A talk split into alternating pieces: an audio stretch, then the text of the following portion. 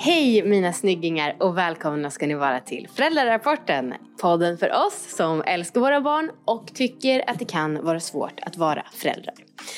Jag heter ju Amanda Koldén och i det här avsnittet så kommer vi in på att det äntligen har blivit mycket lättare med Hedda. Hon är så fruktansvärt härlig nu. Hon ler, hon skrattar, hon somnar utan att protestera. Det är fantastiskt. Och det känns verkligen så himla välförtjänt. Eh, och jag tror att vi är en familj där saker och ting kommer bli lättare efter bebistiden. Det känns som att antingen så får man en svår bebistid och sen blir det lättare. Eller så får man en lätt bebistid och då blir man helt chockad när barnen kommer in i två treårsåldern och börjar trotsa. En treårings trots, jag har ändå umgåtts med ganska många treåringar, känns som en baggis i jämförelse med Heddas gallskrik som bebis. Alltså, jag är så nöjd. Kanske är jag naiv som tror att det kommer bli lättare. Men låt mig för att jag måste ha framtidshopp efter detta omvälvande första år.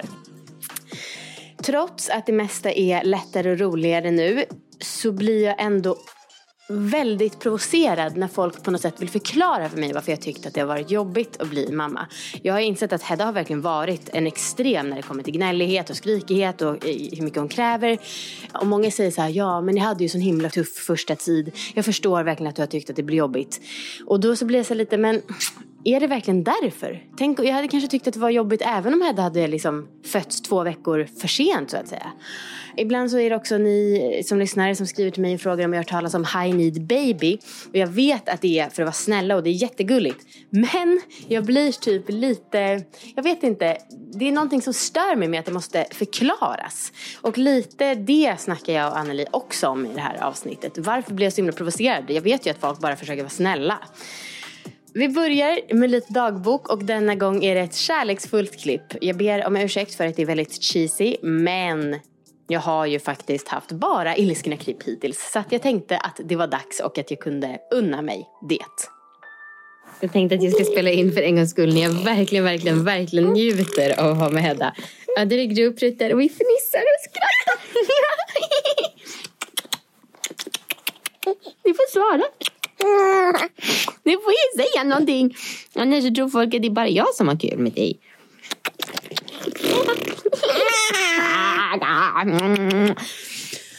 Ja, älskade lilla bebis. Viktor beskriver det som att vi har lite av hatkärlek till varandra. Du tycker att jag är för snål med mitt umgänge med dig. Jag tycker att du är för krävande. Destruktiv relation.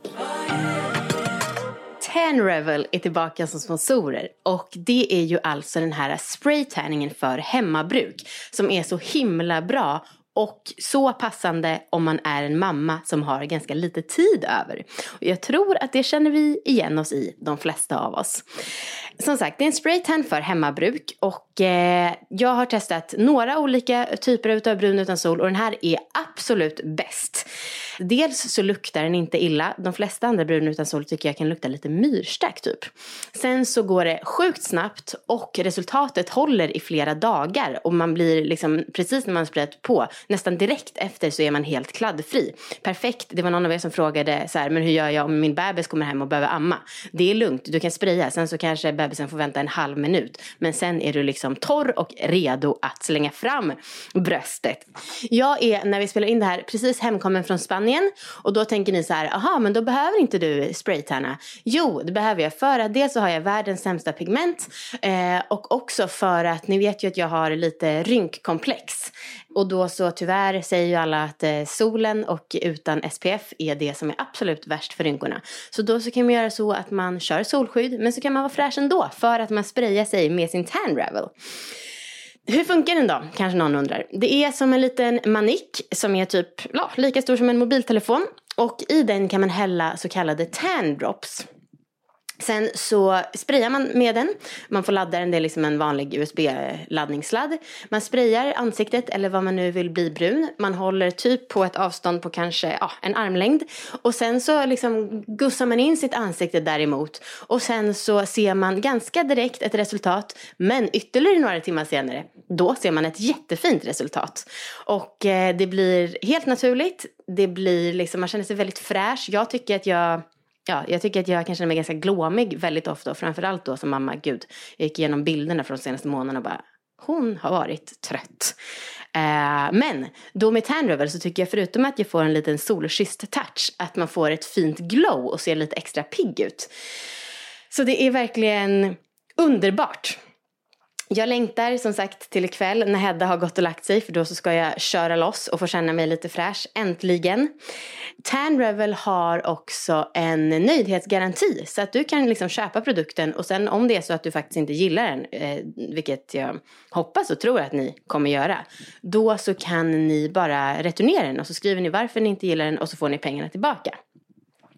Med koden MAMMA25 väldigt lämpligt, eller hur? Då så får ni såklart 25% rabatt och den här koden gäller i en vecka. Så hörni, stötta föräldrarapporten, stötta er själva och era trötta ansikten och eh, låt er själva få känna er lite fräschare nu under sommaren eller även på vintern. Tack snälla Tanrevel för att ni är med och sponsrar och ni går alltså in och köper det här på tanrevel.se. Tack! Mamacita. Alla mina blickar de är dina Klubben den är het men du är iskall Säg stopp Hej Anneli. Hej Amanda. Hedda är jättestor nu. Ja, hon är en stor tungklump Ja, funnits så Fantastiskt. länge. Fantastiskt. Ja men vi har spelat in, det är, gud det är nästan ett halvår som vi håller på. Mm, tänk oh my, det är ju sjukt. Ja det slår mig nu också. Och sen släppte vi inte de allra första samtalen men ändå. Nej. Men, och jag mår ju verkligen mycket bättre nu. Mm. Jag hoppas att man kan tänka sig att lyssna på podden ändå. Men jag tycker att det vore fint om vi kanske gick igenom lite. Vad har hänt? Vad, vad har jag lärt mig? Är det någonting sånt? Mm, vi gör en liten tillbakablick. Ja. Tänk åtta månader. Ja. Och vi har spelat in då sex av de åtta månaderna. Ah. Mm. Eller kanske fyra, fem månader men ändå. Alltså vi började typ i oktober. Just det, precis. Vi sågs ju, vi sågs ju inte alldeles i början utan då hade vi bara ett kort telefonsamtal. Ja, precis. Det känns som att jag har följt med alldeles från början. För ja. då var det verkligen, verkligen så färskt. Kan inte, kommer du ihåg, för du har så bra minne, vad sa jag då? Jag vet ju var jag stod. Jag var på sommarhuset och liksom gick runt där och trampade skräck för att Hedda skulle vakna. Viktor höll på med gästhuset eller något sånt. Eller så var han med Hedda. Men eh, hur mådde jag då? Kommer du, du hade det ju alldeles precis på huden hur det var, allting var skört och nytt mm. och, och Hedda var så ömtålig. Just den dagen när vi pratade då minns jag att du hade, då var du så glad. Du avslutade faktiskt samtalet ganska abrupt. Så här, ja men vet du vad jag ska ordna kräftskiva nu. så du, du växlade från att du kom i kontakt med allt som hade varit precis den här tiden på Neo och när så där, du hann dra förlossningshistorien super super kort och, och sen så växlade du över, fast just idag är jag glad. Mm, så, mm. För det var en bra dag mm. Eh, den dagen vi pratade. Och så bestämde vi att vi, ja, men vi hörs vid behov i så fall mm. så där framöver. Men det var mycket tankar mycket känslor som, mm. som fanns i dig när du återberättade. Du var väldigt känslosam. Mm.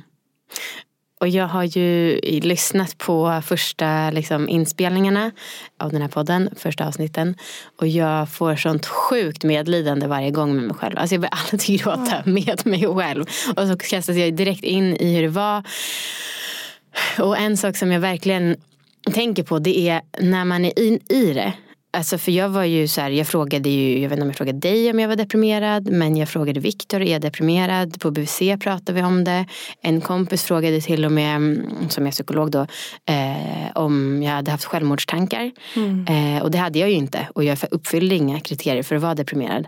Men det var ändå på den nivån. Och nu när det är så mycket lättare och jag mår så mycket bättre och som vi pratade om lite i Nyhetsmorgon, att så här, bitar av mitt liv har börjat falla tillbaka. Det. Då, det är så svårt och komma ihåg hur jag kände. Jag kan nästan liksom skämmas, men gud, drama queen. men jag vet ju också att det var så himla himla starkt. Och det är också spännande hur många föräldrar säger, hur kunde jag glömma? Ja. Så, och nu tillåts ju inte du riktigt glömma för du har det inspelat. men det, det, är förvånande hur snabbt saker och ting bleknar. Mm. Jag har jag hade en förälder som jag minns så tydligt och sa så här, jag, jag tvingar mig själv att komma ihåg att jag aldrig ska göra om det här. För folk är galna, de gör det igen. Så jag ska inte vara så dum. Så jag skriver ner nu, gör inte det här igen. Kom nu ihåg precis hur jobbigt det var. det var hennes strategi. Ja, det var hennes strategi. Ja. Men vet du, jag- ibland så kan jag tänka att det kanske är biologiskt meningen att man ska glömma. Alla som vi vittnar Mm. om förlossningar som liksom är fruktansvärda och sen så bara ändå gör man det igen och samma sak med bransch småbarnsår och så. Även om det inte kanske fullt så intensivt efter ett tag som det är första tiden. Så finns det ju något fint med att vi är så närvarande. Det, vartefter det händer saker i våra barns liv så är det det som är det stora och det mest Ja. aktuella just då. Så när du är mitt under liksom i amnings under perioden, ja, då, är, då kretsar det ju kring det. Sen är ju det totalt ointressant. Ja precis, det, exakt. Man är ju verkligen bara Ja. intresserad av det exakta stadiet som man själv befinner sig i. Eh, ska jag säga alla saker som blivit lättare? Ja, Ja. Ja men dels så är ju Hedda så himla himla gullig. Eh, och när, hon har fortfarande inte fått några tänder och så när hon ler och hennes tandkött visas, alltså då, då Åh. smälter jag. Jag vill bara trycka till det där lilla tandköttet. Och sen så har vi faktiskt haft typ en vecka där hon inte har gallskrikit sig till sängs. det har ju jag fått tagit del av Ja. i dina små inspelningsklipp, dina dagböcker. Det är ju, det är ju enormt stort. Ja. För alltså, den här kampen att få den här lilla skruttan att somna Mm. och skrikandes, till slut så ger hon upp. Och Mm. nu har det inte varit skrik. Nej. Jaha. Eh, sen ska jag säga, igår så vaknade hon typ tio gånger på en timme. Vad är det om? Eh, men en, jo, och eh, mm, en mix här då av saker jag slås av och saker som blir lättare. Men det som jag också slås av, det har vi lite touchat, men det är hur snabbt som när någonting som liksom har varit så intensivt för mig återkommer. Alltså, ja. Som vi pratade lite om det, nästan traumatiserad. Direkt blir jag på högspänn och liksom direkt irriterad. Nu är det sällan som jag vill trycka in nappen i hennes mun hårt för att hon är så jobbig. Men det kan gå väldigt snabbt till att jag vill det för att jag Ja, det är uppbyggt sen tidigare. De här starka känslorna som jag har väldigt lätt att tända till kring. Och det, det som jag tror drabbar oss i de här lä- lägena det kan vi ju relatera till, liksom, koppla till andra situationer i livet. Det är det här, nu är vi tillbaka på ruta ett. Det har vi ju som ett begrepp. Ja. Och ofta när vi kikar på det där så det är väldigt, väldigt sällan vi människor är tillbaka på just ruta ett. För det, det är liksom en omöjlighet på så många vis. Även om samma sak upprepar sig eller känns på samma vis så har vi ju vi har ju en erfarenhet sedan tidigare. Mm. Så i, fullt ut kan vi ju liksom inte vara tillbaka på ruta ett utan det är ju annorlunda på något vis. Och det är ju det som de föräldrar beskriver när de då är med om samma sak en gång till så är det ändå inte likadant. Och vi har en kunskap i oss, i rent fysiskt i kroppen och sådär, vi kommer, det går ju över. Mm. Det har vi ju inte första gången. Så även om vi tar ett återfall i en känsla så är det så här, ja men den går över lite snabbare. Du är inte fullt där på den platsen där du var. När jag säger att jag mår bättre då är det nästan som att jag vill ursäkta mig. För att jag vet att när jag var i mitt mörkaste och läste en blogg där en person hade varit ganska öppen med att det var jobbigt. Och sen plötsligt bara, jag är tokig i min bebis. Alltså jag fick nästan panik. För att jag kände mig så ensam kvar. Så nu då, så jag, jag vill liksom säga att jag tycker också att det är jobbigt fortfarande till viss del. Men jag också unnar verkligen mig själv det här med att vara lite tokig i hemmet. Vad som har ökat som, som vi märker när vi pratar och ses det är ju känslan av hanterbarhet. Mm. Så även om, om hon har en skrikperiod, så här, men jag kan det här nu. Jag, börjar liksom, jag lär mig, det är störigt men jag, jag fixar det, det går över. Ni, du har tillsammans med Hedda så många nya strategier. Mm. Och det gör ju att det blir lättare även om det är jobbigt i stunden. Mm. Så du, erfarenhetsmässigt så har det ju hänt massor. Mm. Verkligen, ja och Hedda, nu så hon har också haft någon vecka där hon har varit bara varannan gång gallskrikigt när jag har kläckt på henne med overall. Det känns som att hon också börjar fatta vad, vad som ska hända lite grann. Att hon kanske fattar att overallen innebär att hon får åka ut ur vagnen och det kan bli roligt. Hon hanterar ju situationer vartefter och hon blir bekant med dem, eller hur? Mm. Det händer inte bara utan hon är ju också lite med och styr nu. Hon rör sig fram, alltså hon, hon tar sig runt, hon klarar mycket mer på egen hand också. Och det Mm. gör ju också att ni, ni hittar ju den här sam, ni samarbetar ju i en situation Mm. bit för bit. Shit, jag kommer ihåg när du sa det. När hon lär sig ta sig fram, då kommer hon bli så nöjd. Och ja, det var ju typ, alltså, när hon började gnälla mindre, det var ju när hon började fatta att hon kunde åla sig fram lite. Men det är några som skriver till mig och bland annat en som är ett proffs som skrev att ja, men jag lyssnade på podden och bara så du vet prematurer är jobbigare att ha att göra med. De är så outvecklade och liksom gråter mer och skriker mer. Och det var skrivet i ett välmenande syfte. Men jag kände ändå så här! Mm, berätta, vad växer dig? Jo men jag tycker lite att det förtar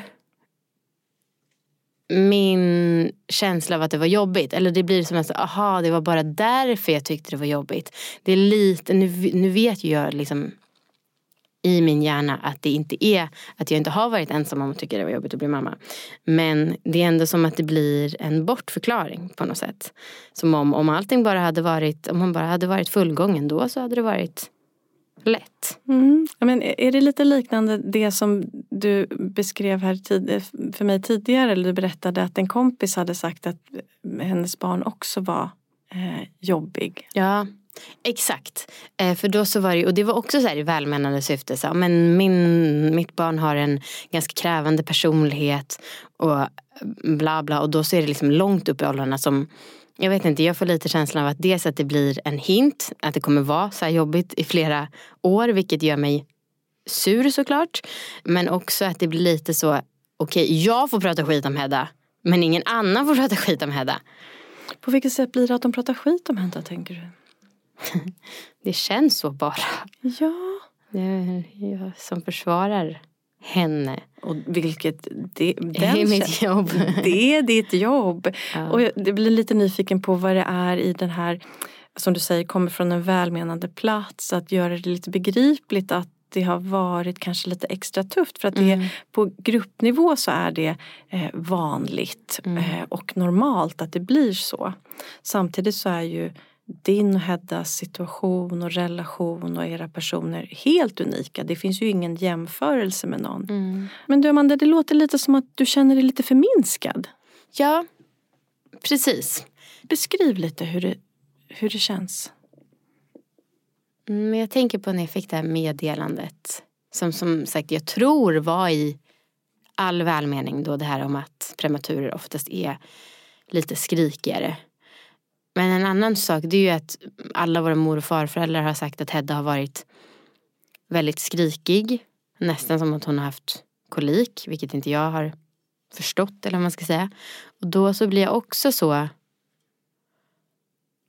Skulle du ha landat på samma sätt i det om, det, om någon hade sagt ja, men, ja, men det här, så här jobbigt är det om barnen har kolik? För det är ju också sant på ett grupp. Mm, en men den gruppnivå. formuleringen gillar jag mer. Ja, hur kommer det sig? Det är för att när det här proffset eller man ska säga så, prematurer är oftast jobbigare. Då blir det som att, aha, det var bara därför, eller det var därför jag tyckte det var jobbigt. Det var inte för att det också var det som alla andra genomgår, en identitetskris eh, med att bli mamma. Det är som att jag hade klarat det galant, jag borde ha klarat, inte borde men jag hade klarat det galant om jag hade haft ett så kallat normalt barn. Är du med på vad jag menar? Mm. Jag, jag försöker följa tanken här. För jag hör att du lägger ihop lite olika saker. För på vilket sätt blir din känsla på något vis annorlunda? Oavsett grunden för varför det har varit jobbigt just för dig och Ja. för er. Men jag tror att det är relaterbarheten jag saknar. Alltså Ah. ha, ingen annan som har fått en prematur då kommer kunna förstå att det är jobbigt för att det var bara för att Hedda var prematur som det var jobbigt. Mm. Förstår du? Ja, och om vi tittar på vad, då det där prematura för med sig. Om det handlar om att vara eh, ja, men, ha svårt att reglera kanske i en högre utsträckning än ett barn som är fullgånget. Mm. Eller, eh, eller om det handlar om att det matnings, liksom amningssituationen, tillmatningen blir mer komplicerad. Eller vad, vad det får för faktiska konsekvenser. Det är ju de du har reagerat på som förälder är jobbiga. Mm. Det är ju inte att eh, hon är jobbig. Utan det är ju att det som den situationen för med sig har mm. varit ansträngande för er som föräldrar att hantera. Mm, ja men så här då, och också om vi skulle få ett eh, fullgånget barn nästa gång, vilket mm. ju tyvärr det är stor risk att vi får ett prematur mm. igen och den grejen vill jag inte ens tänka på förrän om 2000 år. Men om jag skulle få ett fullgånget barn då, jaha, då så, så att säga med det i bakhuvudet måste jag tycka att det kommer vara lätt. Just det, då, då tror jag att jag förstår dig. För, för det kommer ju bli lika jobbigt ändå om det barnet mm. kommer och inte sover heller så kommer mm. ju det vara precis lika jobbigt. Möjligen att de här sakerna som du har beskrivit att rädslan för att hon skriker på grund av att hon var prematur och också behövde gå upp i vikt. Hon Just fick det. inte tappa en... Det är mm. ju den extra pålagringen för dig som förälder att din oro mm. rimligen har varit aningen större än om du, om du hade en knubbig liten bebis som... Fem kilo. Ja men så som du var såhär, ja ja det här är, ja nu är du kinkig och nu sådär. Men väck, när hon var ledsen så gjorde hon av med kalorier ja, och det fick hon inte göra. Mm. Så lite det som, var, som alltid är bråttom och hos oss föräldrar att fort få fram maten mm. blev ju lite så här panikbråttom mm. med just Hedda. Mm. Så det är ju utöver det vanliga i liksom reaktionerna hos er som föräldrar. Det lugnet kommer ni ju också få bara av att det är andra gången. Så ni vet liksom, att det här klarar ju vi och det här går ju över och nu är, nu är det så här igen. Även om det är fortfarande jobbiga skrik så väcker det inte lika jobbiga känslor kanske. Men alltså vet du, vet du jag kände jag blev så här. Jag ser det. Du ser, du jag blev helt trött när jag tänkte på sommaren och när hon var två kilo. Mm. Kom du i kontakt med den? Jag tänkte en fråga som, som jag skrev upp så här. Är det okej okay att tycka att det är jävligt jobbigt att vara förälder även om man skulle ha ett helt perfekt barn? Ja, exakt. Men gud, nu vet jag för att eh, producent Jeanette formulerar så här. Frågan är väl så här, om, in, om det hade, allting hade gått perfekt som förälder. Eh, sömn, mat, liksom, allting hade bara smärtfritt. Ett lugnt barn. Hade jag då inte fått, nu gud, det väckte. Hade jag då inte fått tycka att det var jobbigt att vara förälder. Hade du förväntats tycka att allting ja, var härligt precis, då? precis. Mm, nu, det, och gud. Nu. nu, exakt. Nu kom och du i kontakt. arg på, då, då, och nu kommer ilskan mot alla som har sagt så här till mig. Gud, Där hittade du den. Jag ja. älskar verkligen när man hittar triggerpunkter. För nu så var det som att det bara klickade. Ja, det är exakt det. Så här. Och, så, och, då, och då igen, hade jag varit hade det varit befogenhet att kalla mig för gnällig då om jag hade haft ett perfekt barn. Mm. Gnällig som vi har pratat om så många gånger. Just det. Och hur jobbigt är det ändå? Att bara vara i det som du har beskrivit som identitet och vem är jag och de bitarna. Jag vet inte, det kanske har varit jättelätt om jag hade haft ett perfekt barn. Ja, eller inte. Vi vet ju inte. Nej. Det här är ju precis den erfarenheten du har. Mm. Shit. Men det du hamnar, eh, så här, alltså, du är ju, eh, alltså, jag tror att det är, du, du är ursäktande på, alltså, eller du vill inte förklara och försvara att du har mått dåligt. Och nu helt plötsligt så hamnar du i att du får, alltså du måste på något vis här, är, dina känslor måste få vara dina känslor. Ja, det andra det... kanske rationaliserar dem åt mig. Att det ja, är det som händer. Ja, men, alltså, du bara får vara i din känsla. Alltså, andra förklarar. Ja, men du, känner så här för, för att, du känner så här för att det är så här. Ja. Eh, och någon är där och petar ja. och berättar för dig varför det känns ja, så. Och, exakt. och du vill inte ta det. Nej. För du blir jätteberörd. Ja. Oavsett. Och så blir jag orolig för framtiden då när, ja, när vi, kommer, vi kommer ha en härlig lägenhet, vi har bra jobb båda två, bla bla bla bla, bla. och Hedda är kanske en glad tvååring som Exakt. springer runt. Nej, då är det inget som får vara ja. jobbigt. Ja, men du känner som du känner Amanda, du känner som du känner. Mm. Och, och, och vad, vad, jag märker blir triggande i dig att, att ingen får tala om för dig varför du känner Nej, som du känner. Exakt. Kan, låt mig känna vad jag känner tills jag inte känner så längre. Mm. Och låt mig själv lägga det pusslet. För mm. det här ser vi ett mönster i att när, när, det, när det kommer förklaringsmodeller eller det normaliseras på olika sätt så, så är det någonting i dig som sparkar lite bakut. Mm. Ja. Och det tänker jag ger oss en det ger oss information om att det här är inte färdigbearbetat. Du måste få vara kvar. Ah. Du är där och inte redo att bli peppad Mm. ur den känslan riktigt Nej. än. Eller förklarad ur den. Verkligen. En, en mening som ringer i mitt huvud. Som en kompis sa typ när Hedda var tre veckor. Det vill säga i vecka 35 skulle hon varit i magen. Hon, och så sa jag så här, men vi ska börja med järndroppar. För man ger ju järn till prematurer eh, för att de ska utvecklas normalt. Hon bara, men hur länge ska man vara premis egentligen? Ja. och det liksom Just och då det. så var jag, då, där och då var jag bara så här, ah, nej haha, du har rätt, jag har tjatat om det här lite för länge.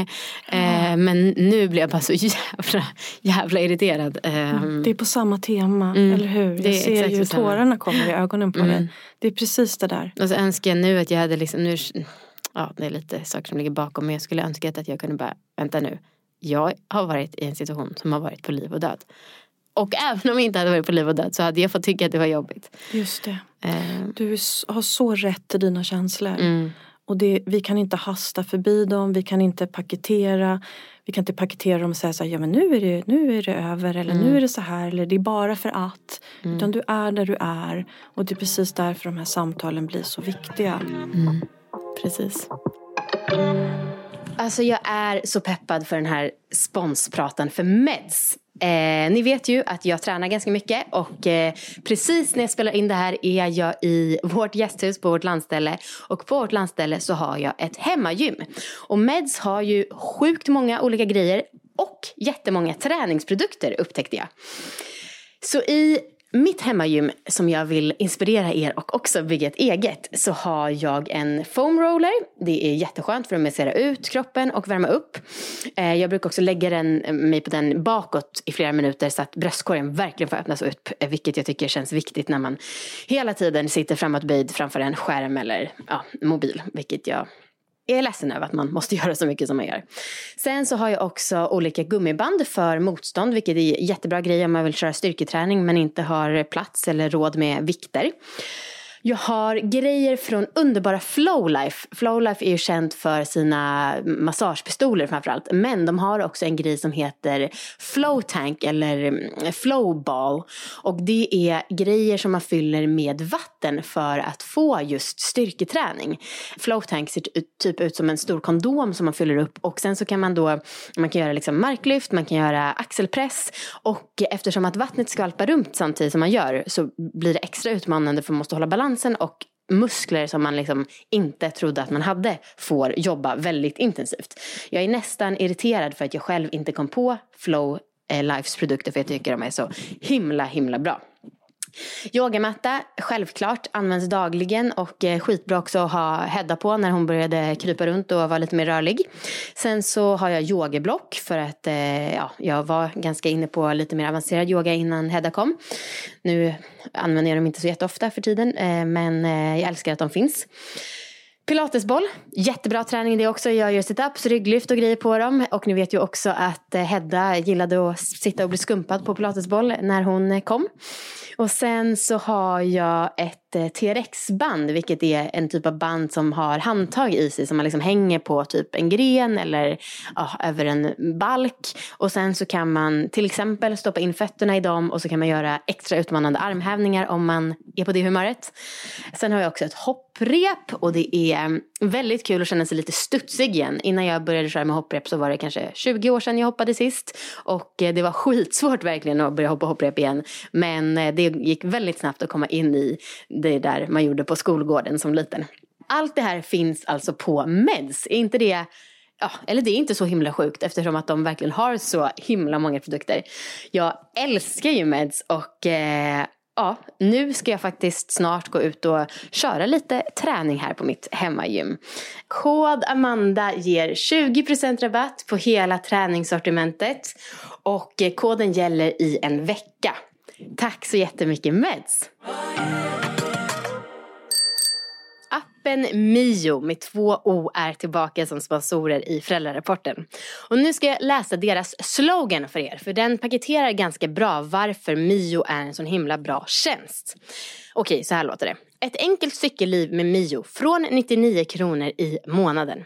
Gör ett val för din hälsa och miljön. Ge dig själv de bästa förutsättningarna för att använda cykeln varje dag.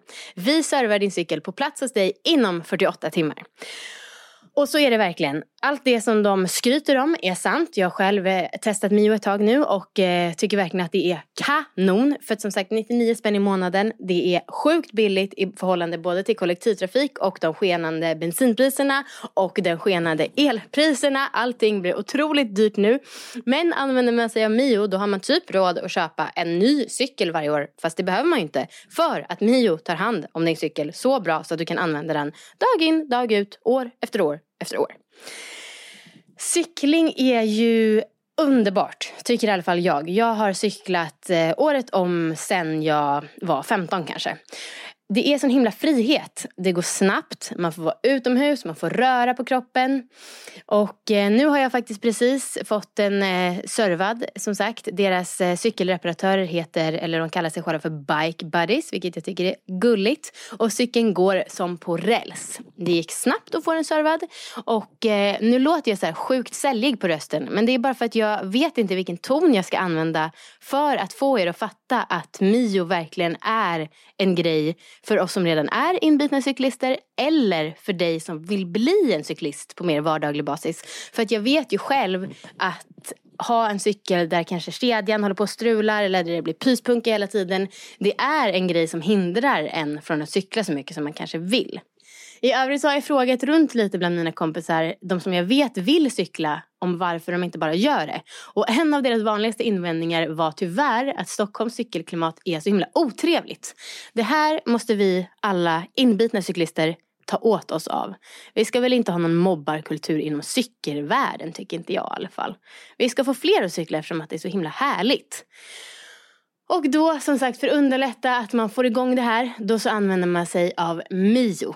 I ett abonnemang på Mio som, eh, ja, de har familjeabonnemang också så att om man är fyra stycken i sin familj så ingår varje cykel och då så kostar det i princip bara 50 spänn i månaden per cykel för att få den servad. Och där ingår då grundservice, byte av däck mellan vinter och sommar, lagning av punka och kedja som de fixar inom 48 timmar och abonnemanget täcker självrisken om cykeln blir stulen. Med koden HEDDA, jätte, jättegulligt, så får ni testa den här tjänsten i 30 dagar helt gratis. Sen så tycker såklart jag att ni ska fortsätta köra på abonnemanget. Men om ni fortfarande är lite tveksamma så använder ni av koden HEDDA och så testar ni och sen efter det så hoppas jag att era liv är förändrade för alltid. Varsågoda och tack Mio.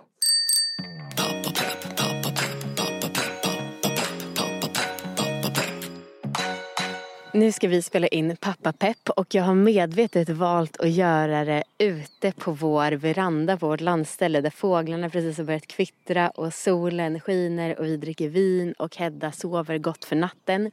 För att det känns liksom som lite revansch på sommaren när vi var här och det var mest stress och panik för mig hela tiden. Älskling, mm. nu får du också prata. Och eh, först så tänkte jag i det här avsnittet, för vi snackade liksom om att jag tycker att det blivit lättare och så. Mm. Så tänkte jag säga till dig, med facit i hand. Säg nu fem saker som faktiskt har varit utmanande. Men så kom jag på, nej det kommer bara bli samma diskussion som vanligt. Du kommer säga, nej men bla bla bla varje fas. Ja, någonting i den stilen, du vet, den vanliga. Eller? Säkert. Säkert. Eh, men så istället tänkte jag att vi pratar om mig. Hur tycker du märks att jag har utvecklats som moder? Jag tycker det är en svår fråga. Mm. För jag vet inte hur mycket det är eller det är klart att ditt, eller vår, alltså föräldraskapet överlag förändras mm. i takt med att hon, Hedda liksom ändras mm. och blir större och sådär. Mm. Så det låter som att du vill att jag ska svara någonting som är det du gör annorlunda nu när du mår bättre eller hur du är annorlunda nu när du tycker att det är härligare. Ja, men jag tycker ju också att det är nice när du liksom försöker göra det lite bredare och djupare så att du får jättegärna göra det. Kanske inte bredare och djupare nödvändigtvis men jag tänker att jag ser mycket mer av de här stunderna när du eh, liksom leker med Hedda och hon är glad mm. jämfört med de här när man försöker släcka bränder när hon mm. är missnöjd. Och det är ju andra sidor av föräldraskapet. Mm. Eh, och det ser jag ju mer av nu. Men jag tycker du hade det även då i perioder, liksom, även om det var mer sällan som mm. man hade de där stunderna när, när eh, hon leker, busar och Mm. utforskar och sådär. Men jag känner ju till exempel om man ska ta en klassiker, så här, städning, när du har perioder där du så här, "Ja, men nu gör jag ett ryck, nu ska jag liksom vara lite mer initiativtagande. Då tycker jag ju att det är lättare att vara ihop med dig. Okej. Tycker inte du att det är lättare att vara ihop med mig nu när jag livet är lite lättare för mig? Jo men det är säkert. Det är väl lättare för mig också med Mm. Hedda, tänker jag. Eh, Och för oss båda två. Ja. Men det är inget som du tänker, alltså du känner inte någon typ suck av lättnad över att en period är över? Ja. Nej det känner jag inte rakt av. Men jag kan ju ändå säga jag kan förstå det eh, intellektuellt vad du far efter liksom. Ja. Eh, Ja, men jag vill ju inte lägga svaren i din mun men det är så konstigt tycker jag att du kan Mm. ha sån, liksom sån övergripande syn på något sätt på det hela och så här, ja nu är vi, men du är som din mamma. Ja, jo men nu är vi här och sen så Som kommer det här komma. Ja, men hon är ju världens liksom lugnaste person. Ja, det är hon ju. Ja. Nej okej. Så du inte något glad över att livet är lättare helt enkelt? ja, men jag, tycker, jag tycker jag är glad ofta. Jag är glad nästan varje dag. Och jag tycker att vi har det väldigt härligt. Mm. Eh, Men det var ingen suck av lättnad liksom. Nej, okej. På det sättet. För, för mig är det Eh, verkligen, alltså det är ja. som att li, hela livet har förändrats. Ja. plötsligt så känner jag att livet är peppigt. Och Ja. Eller plötsligt, jo men ganska plötsligt ändå. Och eh, jag ser, jag har oerhört svårt att tro att jag kommer tycka att en treårings trots är liksom lika utmanande som jag tyckte att bebistiden var. Nej. Och bebis, alltså de där, den första tiden. Liksom när du var själv med henne och så. Mm. Ja, lite allt, premistiden, lite hösten, alltså mm, fram tills hon typ har slutat skrika för att hon ska sova. Eh, ja. ja. Förr skrek hon ju oftare liksom, i olika situationer och, Mm. och sådär. Och nu är det lite mer, hon är tydligare i sin kommunikation. Mm. Liksom, hon kan differentiera. Hon kan ha lite mer uttryck. Det är det, jag älskar ju Ja. när folk är bra på att kommunicera. det är det. Höga krav. ja, verkligen. Ja, ja, men... Nej, men eh, jag håller med, det är klart det är lättare också när det är fler roliga stunder. Hon är liksom hon är ju roligare och mer en person Mm. för varje vecka som går. Eh, och det är fler sorters upplevelser där hon utforskar, hittar någonting, Mm. är stolt och nöjd över det, tittar upp och är lite så fundersam eller förvånad eller väldigt stolt över något hon har gjort. Mm. Eh, och bara nu som innan när vi låg i sängen och skulle varva ner liksom och hon klappar händerna, tittar på mig, tittar på dig, letar efter bröstet. Det är ju helt underbart. Ja, Eh, Och något som vi inte fick förut för att hon var inte på en sån utvecklingsnivå innan ju. nej, gud. Undrar hur ditt förhållningssätt hade varit om du fortsatte plugga arkitekt och inte pluggade psykologi och kunde så mycket om utveckling och hjärnan. Nej men det har inte med det att göra tror jag. Jo, för ingen annan normal 30 plus-åring skulle säga så här, ja nu är hon på ett annat utvecklingsstadie. Jo men Ja. det, eller det är väl alla föräldrar ser väl det. Eller förä- Alla utom jag då. Nej men föräldrar om några Mm. är väl fokuserade på utvecklingsfaser och utvecklingsstadier. Nu kan den det och nu kan den det. Mm. Jag sov igenom de kurserna på. Okej, tur att det är preskriberat. Puss puss.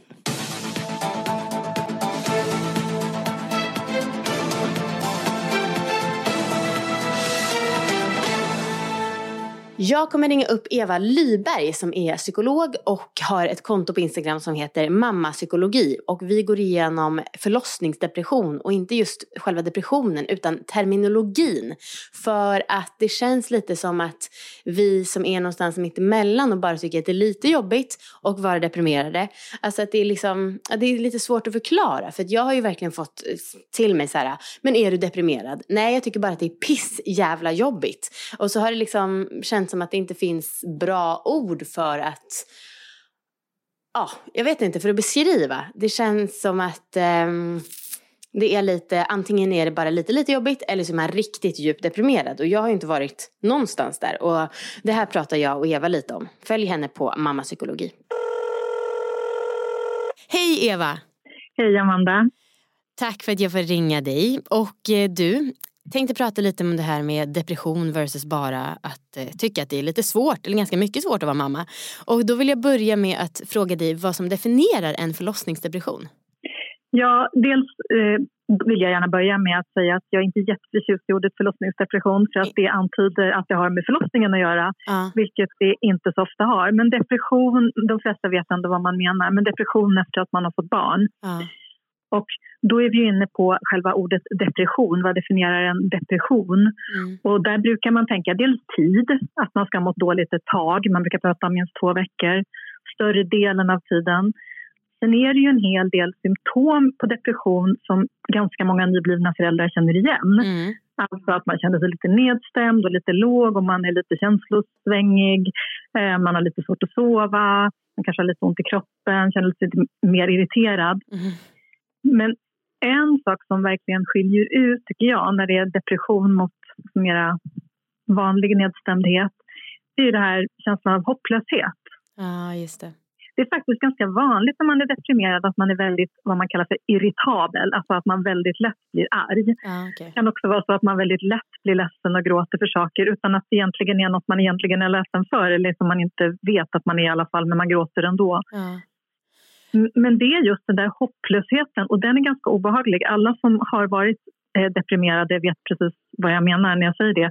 För om man tänker att man är nedstämd och livet är jobbigt, vilket det ju verkligen, verkligen är för många som har fått barn, då brukar man ha lite mer den där tanken av ja, men bara det eller det skulle hända så skulle det bli bättre. Eller om jag bara fick si eller så, eller då skulle jag må bättre. Uh. Men när man är deprimerad, då brukar man faktiskt på riktigt tro att det spelar ingen roll ja, vad som händer med det härifrån och framåt. Det kommer aldrig bli bra. Usch vad hemskt. Ja.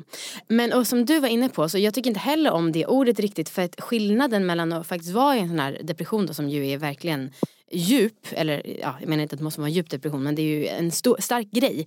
Och att njuta av bebisbubblan, den är så ändligt stor. Och då för oss som hamnar i det som jag hamnade i, vilket kanske är ja, men nedstämdhet, melankoli och inte njuta särskilt mycket, men ändå inte är deprimerade.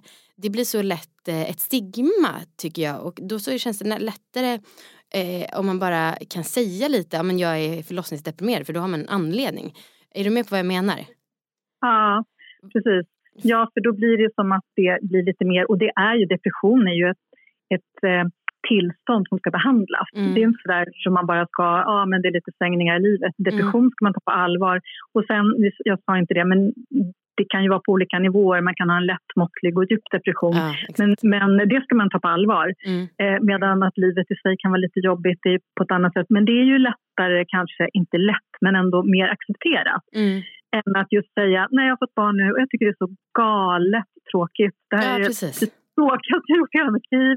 Jag är bara så himla ensam. Jag tycker det är tråkigt att bara ta hand om bebisen hela tiden och bebisen är jättetråkig. Mm. För alltså, helt ärligt, små bebisar är inte jätteroliga små varelser. Det brukar hämta upp sig och bli betydligt roligare sen. Mm. Och så är man kanske så ensam som man aldrig har varit innan. Och, och den där bebisbubblan och njutningen, det är så intressant för att alla, eller alla, väldigt, väldigt många verkar ju ha den bilden och så får man den bekräftad på sig utifrån. Ja, ah, men nu njuter du väl och vad härligt, bara gå in i mm. bubblan. Och nästan så att folk vill låta en vara i fred så man verkligen ska få njuta liksom, mm. där inne. Mm. Men hur många berättar om njutningen av, och speciellt man säger så här, första tre månaderna, hur många beskriver den tiden som njutningsbar? Inte så många. Mm. Men ändå så är det så vi vill tro det och därför kan man känna sig lite skämmig och lite konstig och fel. I alla fall är det så de allra flesta beskriver det som ja. känner så. Ja. Att jag undrar vad är det för fel på mig? Liksom? Varför tyckte inte jag att det var kul när alla andra? jag bara, vilka är alla andra? Jag är jättenyfiken på det. Exakt, och som du skrev mm. när vi mejlade lite innan, jag har den meningen framför mig nu. Alltså att det är inte är så konstigt när man är ensam och en bebis inte kan fylla platsen av ett vuxet sällskap. Mm. Alltså Ja, verkligen. Det är naturligt, du skulle säga, vilket är ett naturligt tillstånd för en social människa som har alldeles för lite social kontakt. För bebisen är ju som sagt mer en klump kanske än en människa. Uh... Nej, men de är ju jätteokommunicerbara. När jag fick ja. mitt andra barn, det var mitt första barn strax under tre, och jag tyckte ju han var ett jättehärligt sällskap. Liksom.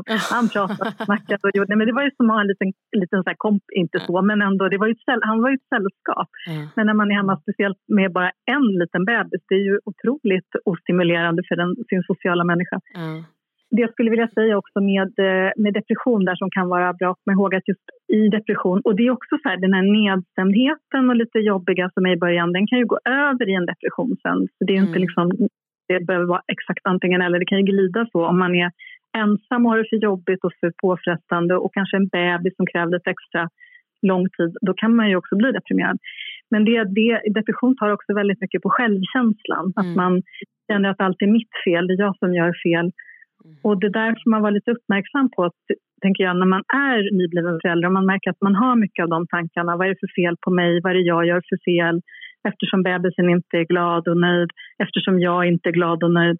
Och det kan man behöva lyfta och prata med någon så att man mer får vad jag kallar då för normaliserat. Att, men det är inte konstigt att du inte är nöjd när det är så här och så här. Och mm. Din lilla kanske har andra saker som hon eller han kämpar med som gör att livet för den är lite jobbig just nu. Och då behövs det ju andra vuxna som hjälper till. Mm. Eh, Eva, Eh, det var ett stort nöje att prata med dig och eh, vi kommer säkert prata mer framöver. Folk kan följa dig på mamma-psykologi på Instagram. Tack så jättemycket. Tack så jättemycket för idag. Jag hoppas att ni har tyckt om det som vanligt. Glöm inte att sprida podden vidare. Poddlyssnandet sker tydligen till 85% genom att folk tipsar vidare. Så det spelar ingen roll hur mycket jag håller på att tipsa på min Instagram. För ni har redan hört talas om det budskapet där. Ni får jättegärna tipsa till nya kompisar som kanske är potentiella lyssnare. Puss på er och tack så jättemycket för att ni lyssnar. Hej då!